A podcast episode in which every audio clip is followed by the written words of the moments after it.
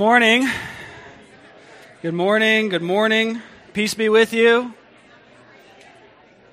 Peace be with you. Peace be with y'all. It's good to be with you guys.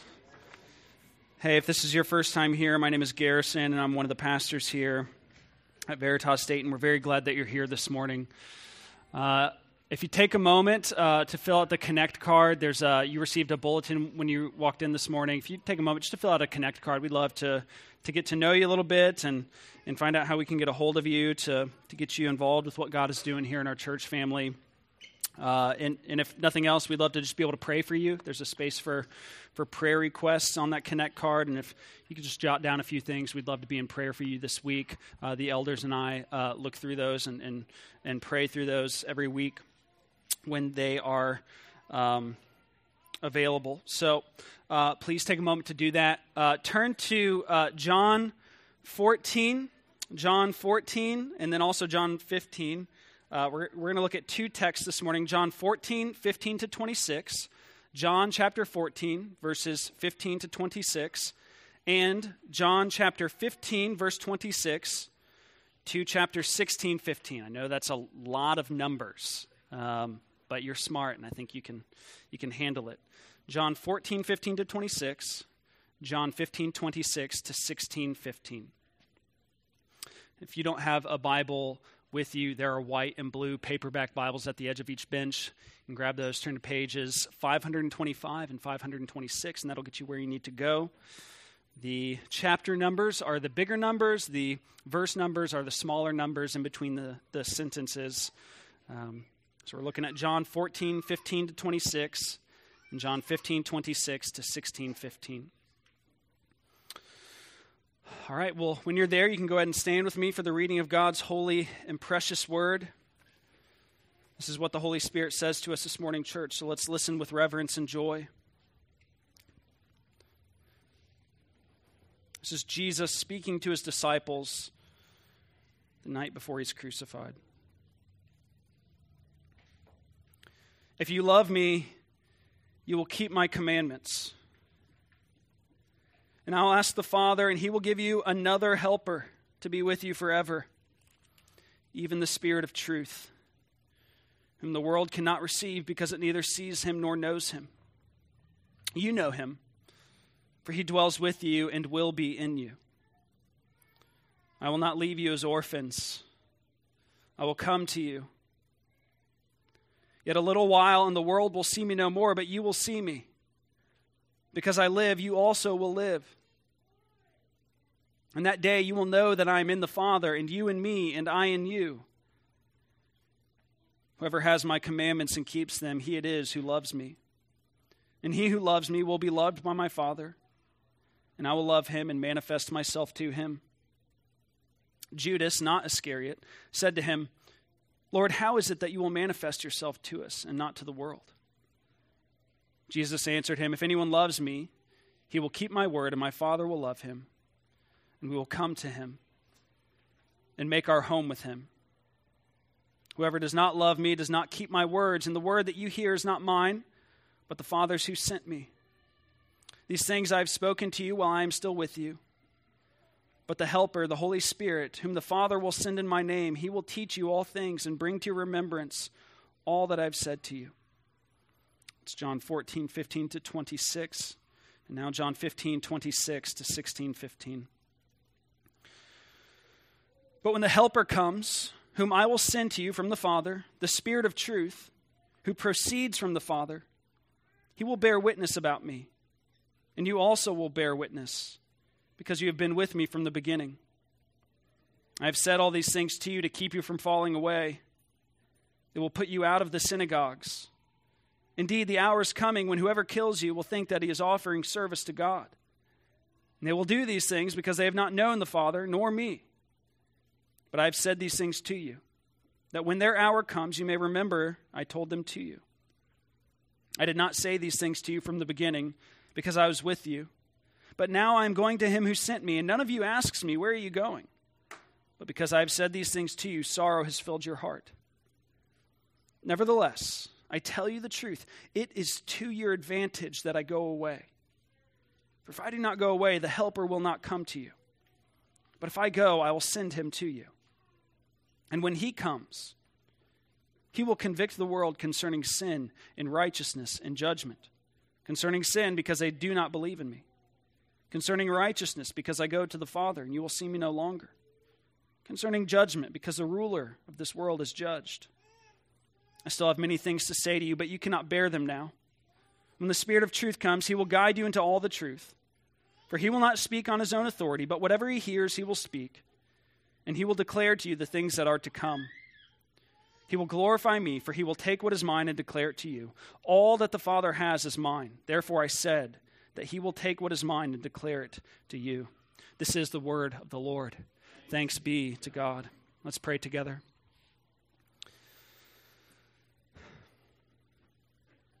Father, we celebrate on this day,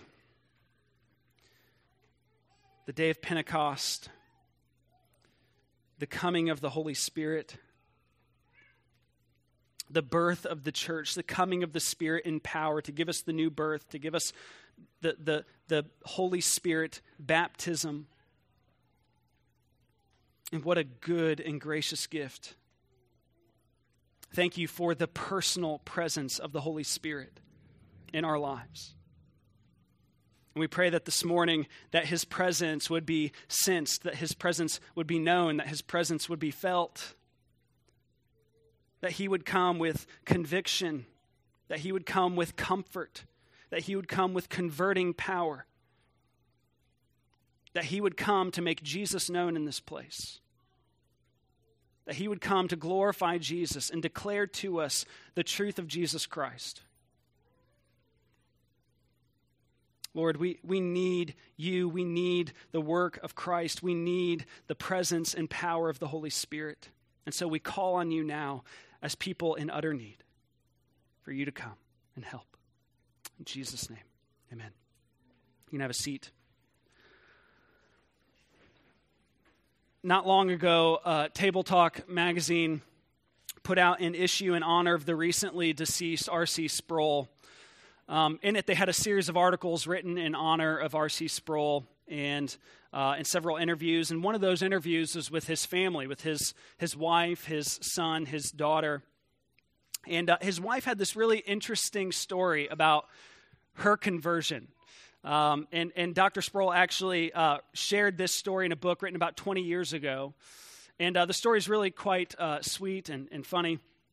And apparently, uh, R.C. Sproul and Vesta Sproul, uh, they had been engaged to be married. And uh, neither of them were Christians at the time that they got engaged. Uh, but shortly after they got engaged, R.C. became a Christian. And like a serious one. He became one of those, you know, born again Christians that told everyone else that they needed to be born again too. And uh, in this interview, Vesta Sproul said that at the time, on the one hand, she thought that it might be good for him to be a Christian. Uh, she says in the Table Talk interview, uh, uh, well, it's nice that he's a Christian. He has some problems in his life. He needs to be a Christian. Uh, but apparently, he was telling everyone about Jesus all the time. And so she said, I just wish he'd tone it down a bit. Well, one weekend, uh, Vesta was coming home from college to, to Pittsburgh. Uh, to, to visit RC for a, a, a, sort of spring break or something, and uh, he was going to bring her to this prayer meeting. And, uh, and RC had made up his mind that if Vesta hadn't become a Christian on this weekend, that he was going to break things off with her. Um, he didn't tell anyone, but he prayed and he prayed and he prayed. And he prayed in such a way, he, he said that it would make the pleas of the importunate uh, widow, widow, look mild in comparison. He said that uh, he didn't know anything about election or God's eternal decree, but if her name was not written in the book of eternal life, he would have scratched it in that day.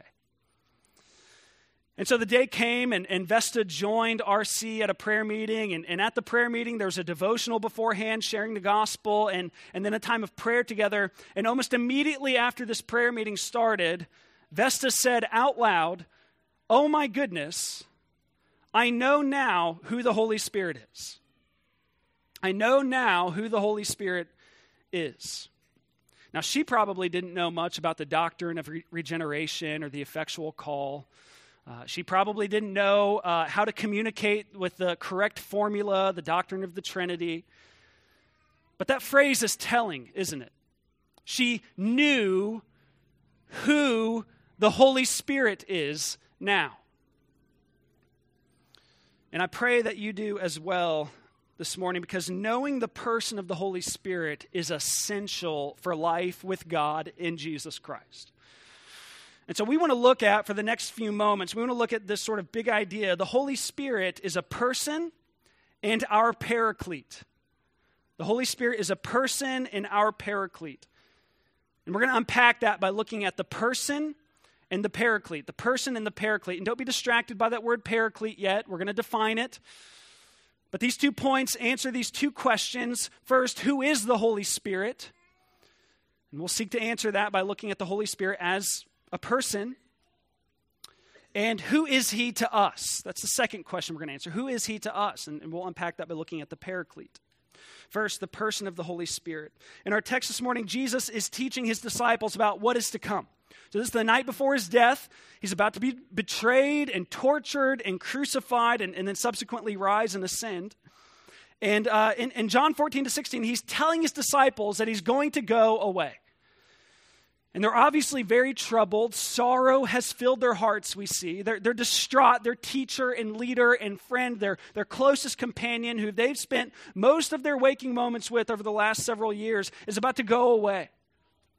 And so everything he's saying is, is heavy with meaning and, and tender with care. He's trying to comfort them, he's trying to assure them, and he does so by telling them about the person of the Holy Spirit how the Holy Spirit is going to come and, and, and, dwell the disciples, how he's going to be at work in their lives, how he's going to be their friend, another friend, another comforter, another helper, and how he's going to bring them into a closer relationship with Christ. And one of the things that Jesus makes clearly evident here is that the Holy Spirit is a person. Now, this is deeply important uh, that we understand that the Holy Spirit as a person is, is very, very important. You know, in, in, this series, we're in a sermon series on the Holy Spirit right now, and we're going to spend the next several weeks uh, to, to talk about the work of the Holy Spirit, what He does in our lives. But we want to take this Sunday to simply tell you that He is a person. He's not a force, He's not an it, He's not uh, an aura, He's not, as one author put it, the vapor trail of Jesus. He's a person. Now, and I, I, I, know that thinking of the Holy Spirit as a person might not come as naturally as thinking of the other two persons of the Trinity as, as persons. Father, that's a relational title. Son is a relational title. Just by nature of, of what we call them, it's evident that they are persons. The title of the Holy Spirit might not give you the picture of a person at first glance, but what we see in our text and the rest of the Old and New Testaments is that the Holy Spirit is a person. This is seen in the way that Jesus continually refers to the Holy Spirit as He and Him. In John 14, 15, we see Jesus say, I will ask the Father, and he will give you another helper to be with you forever, even the Spirit of truth, whom the world cannot receive because it neither sees him nor knows him. You know him, for he dwells with you and will be in you. In 1426, Jesus says, The Helper, the Holy Spirit, whom the Father will send in my name, he will teach you all things in John 15, 26, Jesus says, But when the Helper comes, whom I will send to you from the Father, the Spirit of truth, who proceeds from the Father, he will bear witness about me. And if all of those he's and hims don't get the point across, that the Holy Spirit is a person, look at what Jesus says starting in, in chapter 16, verse 7. Nevertheless, I tell you the truth, it is to your advantage that I go away. For if I do not go away, the Helper will not come to you. But if I go, I will send him to you. And when he comes, he will convict the world concerning sin and righteousness and judgment. Skip ahead to verse 13. When the Spirit of truth comes, he will guide you into all the truth, for he will not speak on his own authority. But whenever whatever he hears, he will speak, and he will declare to you the things that are to come. He will glorify me, for he will take what is mine and declare it to you. All that the Father has is mine. Therefore I said that he will take what is mine and declare it to you. Jesus is making it crystal clear here that He is not an it. He is a He. The Holy Spirit is a person. In John 14, 26, Jesus says that the Holy Spirit teaches. In 1526, the Holy Spirit bears witness. In 1613, the Holy Spirit guides, He teaches, He hears. In 16, 14, 15, Jesus says that the Holy Spirit declares. Only a person teaches and witnesses and guides and hears and declares. And the rest of the New Testament continues to bear witness to this, to the personhood of the Holy Spirit. Acts 8:29 says that the Holy Spirit speaks. He tells Philip, he speaks to Philip and tells him, "Go over to this chariot and share the gospel with the Ethiopian eunuch." In Galatians 5:17, we see that the Spirit desires. He has desires. In Acts 5:3, Peter says that the Spirit was lied to by Ananias and Sapphira. In, in Ephesians 4:30, Paul says that the Holy Spirit can be grieved. He can grieve. You know, only a person can hear, only a person can speak, only a person can desire. Only a person can be lied to, only a person can be grieved. He's a person. But we see that he's not just a person. We also see that the Holy Spirit is a divine person. As Christians, we confess and believe that our God is triune, Tri meaning three, and un meaning one. God is three in one. Three persons, but one being, one essence, one God. The Father is fully God, the Son is fully God, the Spirit is fully God, yet there's one God. And still, there are not three fathers, or three sons, or three Holy Spirits, but one Father, one Son, one Holy Spirit. They're co equal in glory and majesty, co eternal, one God, three persons. For all of eternity, God has been there in joy filled, happy, incessantly delightful relationship. And one of the things that you might notice in the scriptures is that they make it very clear that the Father is God. The scriptures clearly refer to him as God or Lord. They also make it very clear that the Son is God. Jesus is referred to as God. He calls himself the I am in John 8. And there are many texts from the Old Testament that are quoted in the New Testament. They're about Yahweh and they're applied to the person of Jesus. But we honestly just don't see as many texts regarding the divinity of the Holy Spirit. And yet, there are texts, clear texts in the scriptures that reveal the divinity of the Holy Spirit. If you look at our text this morning, one indication of the divinity of the Holy Spirit is that Jesus calls him in 1416 another helper. In saying this, Jesus is saying, Jesus is saying, I'm a helper. I'm, I'm your helper. He's the, he's the helper that the disciples already know, but he's going to send another helper, another helper that is comparable to him. Jesus and the Holy Spirit are two helpers sent to us from the Father. In 16:7, Jesus says that it's even better for this helper to come to us and for Jesus to go away, to be ascended. Well, how could it be true unless the Holy Spirit is a divine person? How could that be true that, that it'd be better that Jesus would go away and the Holy Spirit would come unless the, unless the Holy Spirit was divine and, and equal and co eternal and, and co, uh, co uh, glorified with Jesus from the beginning? How could it be better for the Holy Spirit to come to us and Jesus go away unless the Holy Spirit is divine? And of course, there are a number of other texts outside this passage as well. Look at the Great Commission, Matthew 28, 18 to 20. We talk about this all the time. And that's where we're given the words for the institution of the sacrament of baptism. And notice what Jesus says. He says that we are to baptize in the tri personal name, baptize in the name of the Father, Son, and Holy Spirit. The Father, Son, and Spirit share a name. In Acts 5 3, Peter says that Ananias lied to the Holy Spirit. And just two verses later, Acts 5 5, Peter says that Ananias, in doing so, has not lied to men, but to God. In 1 Corinthians 3 16 to 17, Paul says that the church is the temple of God. And then just a few chapters later, 1 Corinthians 6 19 to 20, Paul says that the church is the temple of the Holy Spirit. Hebrews 9 14 calls the Holy Spirit the eternal Spirit. He's eternal. Only God is eternal. Psalm 139, 7 and 10, 7, 8, 9, 10 reveals that the Holy Spirit, He's present everywhere, all at once. Who's omnipresent except God?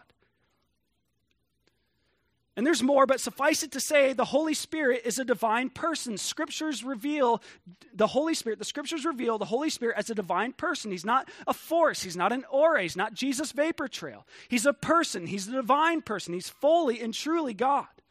And, and so, why is that so incredibly important? It's, it's important for a lot of reasons. It's important because this is who God is. It's important because we're going to explore the work of the Holy Spirit over the next several weeks, and we need to know first that this is not the work of some thing or some it, but of a person who loves us and knows us, and whom we can love and know. And it's important because we need to know and be known by the Holy Spirit. Like you can't know or be known by a force, and it cannot love and be loved. He's a person. A person can love and be loved, a person can be known and know. You can have a relationship with a person, you can commune with a person. And that's the basis for the next point. The Holy Spirit is a person, and the Holy Spirit is our paraclete. Who is he to us? The Holy Spirit is the paraclete to us. Now, that's a weird word. That's because it's not an English word. It's the Greek word translated as helper in our text here. John 14, 16. I will ask the Father, and he will give you another helper to be with you forever. 1426 says, The Helper, the Holy Spirit, whom the Father will send in my name, he will teach you all things and bring to your remembrance all that I have said to you. 1526, when the Helper comes, he whom I will send to you from the Father, the Spirit of truth, who proceeds from the Father, he will bear witness about me. 167 says, If I do not go away, the Helper will not come to you, but if I go, I will send him to you. Now, if you've got a different translation of the Bible, this is the English Standard Version. If you have a different translation, there might be a different word used there. You might be seeing the word advocate or counselor or comforter, or some translators just throw up their hands and use the word paraclete. Reason being, it's a word that is so robust and pregnant with meaning that there's simply not an English word that will capture it. Uh, helper, comforter, counselor, advisor, friend, intercessor, and others will do, but they also don't quite capture it. Rather, they just simply give a picture of one particular aspect of what a paraclete is. As Charles Spurgeon put it, he said these words reveal corners of the word rather than the whole of it. They are lights that really stream from the text, but they are one, but they are one of the many prismatic colors rather than the combined light of the very instructive and wonderful word, paraclete. But if we were forced to sum it up in a single sentence, a paraclete, and, and this is the, the definition in your bulletin, a paraclete is a helper, an advocate, a friend, advisor, comforter, intercessor, and all around someone who is there with you with the, with the exact help you need precisely when you need it. That's who the Holy Spirit is to us. He's someone who is always there with the exact help we need. I got to grow up seeing a beautiful picture of this with my grandparents, my Nana and Papa. And I, I, don't think I really understood at the time, but, but as I've gotten older, I've, I've really come to appreciate it. Uh, when I was still pretty young, my papa, he had a stroke, and uh, he was left paralyzed and, um, and disabled from this stroke. And, um, and he died when I was 15. So there were 12 years there that I got to watch my Nana take care of him. And, and it was like watching a small, imperfect parable of the idea of the Holy Spirit as paraclete. She was his nurse, his caretaker, his friend, his companion when he would have bouts at the hospital, she was there advocating for it, like literally fighting and yelling at the doctors on his behalf. She was a fierce woman. She is a fierce woman. She's still alive. She was his cook, his accountant. When he needed to move to a warmer climate, she moved them down to South Carolina. And when he wanted to move back up to Dayton to spend his final years with his grandchildren, they, she, she moved them back up here. All of that and more. I mean, like, when, whenever he needed to go to the restroom, he would just give her the signal and she would help him, which was like, that's a difficult task. I mean, he was a, a large man and, and she is, um, she's a, a, a woman, elderly. She was in her 60s, 70s at the time, helping him get up and go to the restroom. Whenever he needed to eat, he would give her the signal. She would help him. Whenever he needed her to speak up on his behalf, he would somehow communicate with her and she would do it. She was always there with the exact, exact help he needed precisely when he needed it. She never left him to fend for himself. And that's who the Holy Spirit is for you, Christian. Even from the start of the Christian life. Like, we would not even know or trust in Christ without the Holy Spirit. 1 Corinthians 12, 3 says that no one can say Jesus is Lord except in the Holy Spirit. We, we need the Holy Spirit. No one can trust in Christ and confess Jesus as Lord for salvation to begin with apart from Him. We need the Spirit of truth, the Holy Spirit, to come, as Jesus says in John 16, 13, and to guide us into the truth. We need Him to graciously convict us of our sin and to lead us to repentance, as Jesus says He does in John 16, 8. We need Him to glorify Jesus to us, as Jesus says He will do in John 16, 14. And even after our conversion, we, we need Him. Like if you're in the midst of difficult circumstances, if you are in the midst of trials in life, which some of you are, some of you are in the midst of really difficult circumstances right now, you need the paraclete. He may not necessarily take you out of them. In fact, if you read John 14 to 16, you should do that today, tonight, before you go to bed. You see that Jesus is actually promising that his people will meet various difficulties and trials in life. Like they're going to be put out of the synagogue, they're going to be killed. In John 16 33, he says, You will have tribulation in this world. You will. It's, it's, not, it's not an if, it's a, it's a when you will. But that's part of why the presence of the Holy Spirit in our lives is such good news. When Jesus says in John 14, 27, Peace I leave with you, my peace I give to you, he's, he's not talking about some abstract idea. He's talking about the presence of the Holy Spirit. He's talking about the presence of the personal Holy Spirit. And though he might not take you out of difficulties and trials in life, he will be with you in the midst of them. And he will give you peace and comfort. And he will sustain you in the midst of them. This last week, I, I watched friends of mine walk through a particularly difficult and horrible situation without the presence of the Holy Spirit. And it's, it's heartbreaking to know that people have to walk through horrendous circumstances in life without the peace and comfort of the Holy Spirit. He's our paraclete in that He gives us peace and comfort in the midst of trials and loss. And that He never leaves us. He never leaves us to fend for ourselves. Or what about situations wherein you're, you're given an opportunity to share your faith or to stand up for a just cause, but you're nervous because you don't know what to say? Luke 12 12, the Holy Spirit will teach you in that very hour what you are to say. He's our paraclete in that He gives us words when we have none. Or how about in, in prayer? Are you struggling to pray? I, I, I don't think there's a Christian out there that hasn't struggled with praying. Sometimes you just can't pray. Well, guess what? Romans 8:26, he helps us in, his, in our weakness, for we don't know how to pray as we ought. But the Spirit himself intercedes for us with groanings too deep for words. Or here's one we don't often think of. We're, we're given the local church as a gift from the Holy Spirit.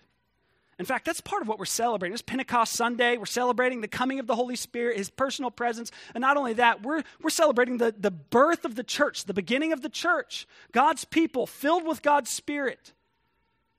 We're celebrating the descent of the Spirit, but we're also celebrating the birth of the church. The Spirit saves us and fills us, not so that we'll live independent Christian lives. He saves us and fills us so that we'll live lives with His people in interdependence. Jesus fills us with the Holy Spirit to bring us into the people filled with the Holy Spirit who are endowed with the gifts of the Holy Spirit so that we would be all continually filled with the Holy Spirit. And there's more. If we need assurance, the Spirit gives us assurance. We need the transformation of our character. Well, He bears spiritual fruit in us. We need the gifts of the Holy Spirit for our lives, and He gives us spiritual gifts. And we're going to look at a number of ways that the Holy Spirit gives wonderful gifts to us in the next several weeks. But for now, let me say this the best thing about having the Holy Spirit with us is simply having the personal presence of God with us. So we'll look at all the gracious workings and, and, and, and the life of, of God's people in the weeks to come that the Holy Spirit does. We, we do well to remember that better than all the streams of blessing is the fount Himself. I mean, there, there are many precious, precious and priceless gifts that the Holy Spirit gives us. He gives us conviction. He gives us the forgiveness of sins. He applies the forgiveness of sins that Jesus purchased 2,000 years ago to us. He, he gives us the new birth. He, he gives us peace in times of trial. He gives us comfort. He gives us numerous and numberless gifts. But the best part that we the best part about it all is that we get the personal presence of God himself. And that's who the Holy Spirit is. He's a person, He's a divine person. He's the third person of the Trinity. And He is our paraclete, our helper, comforter, advocate, counselor, and friend. He comforts us, He convicts us, He teaches us, He helps us, He witnesses to us, He speaks to us, changes us, counsels us, advocates for us. He, he gives us power to witness on behalf of Jesus. He's always there with the exact help we need precisely when we need it. The Holy, the Holy Spirit is a person in our, our paraclete. Now, let me leave you as we conclude with two exhortations. First, if you're not a Christian, you need to receive the Holy Spirit. Jesus said that in John 20, 22. Receive the Holy Spirit. To quote Thomas Arnold, he who does not know the Holy Spirit does not know God at all. You cannot know Christ. You cannot know God. You cannot trust Christ. You cannot have forgiveness unless the Holy Spirit gives you new birth from above. You are spiritually dead in trespasses and sins. unless you have the personal presence of the Holy Spirit in you. The crucified, dead, and risen Lord Jesus, He will never be your Savior unless the Holy Spirit gives you eyes to see Him and a heart to know Him. Ask Him now to take the things of Christ and declare them to you. If you want to talk further, grab me, grab another leader that you've seen up here this morning, but you need to receive the Holy Spirit. And if you are a Christian, let me say this don't ignore the Holy Spirit. Don't ignore him. You don't have to be a Pentecostal to, to not ignore the Holy Spirit. Jesus said that he would not leave us as orphans, but that he would send the Holy Spirit to us. But how often do we live as orphans? He, in, in the Paraclete, we have the resources and riches of God for life and godliness at our disposal. But how often do we live in poverty? In the Paraclete, we, we have a, a, a, divine feast set before us, and yet how often do we settle for scraps? I love how Odd Thomas put it in the song by Beautiful Eulogy. He said, We spend a lifetime trying to find love, and anything and everything this life has to offer, it's true. And oftentimes we trade temporal satisfactions for the things the genuine believer is entitled to.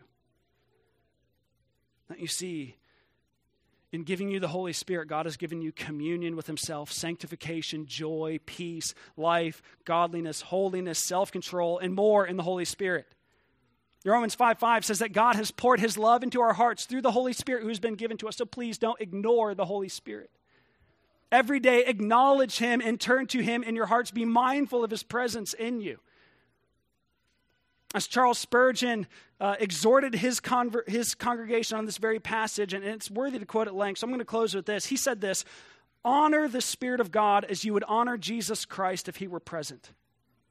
If Jesus Christ were dwelling in your house, you would not ignore him. You would not go about your business as if he were not there. Do not ignore the presence of the Holy Spirit in your soul. I beseech you, do not live as, as if you had not heard whether there were a Holy Spirit. We grieve him exceedingly when we do not reckon upon him. Love the Spirit, worship the Spirit, trust the Spirit, obey the Spirit, and as a church, cry mightily to the Spirit, beseech Him to let His mighty power be known and felt among you. The Lord fire your hearts with this sacred flame. For as this made Pentecost stand out from all other days, may it make this year stand out in our history from all other years. Come, Holy Spirit. You are with us, but come with power and let us feel your sacred might. May it be so. Let's pray together. Holy Spirit, we thank you for being here with us personally. Holy Spirit, we thank you for being our paraclete. May we never ignore you. May we never act as if you're not there. May we never live as if we hadn't heard that there were a Holy Spirit. Rather, may we commune with you. May we turn to you in our hearts. May we call upon you. May we pray to you. May we worship you. May we obey you. Lord, and, and, and we ask that you would empower us as you witness to us on behalf of Jesus, that you would empower us to be witnesses in our city, in our neighborhoods, in our homes, as we are preparing to go from here. Would you help us to, to walk with you, to keep in step with you, to be filled with you, to honor you in our hearts? Would you help us to never grieve you, to disobey you, never ignore you? Fill us, we pray. In the name of the Father, and of the Son, and of the Holy Spirit. Amen. Uh, let's take a few moments for silent reflection before approaching the Lord's table. Then Pastor Dan will come up and lead us in that time.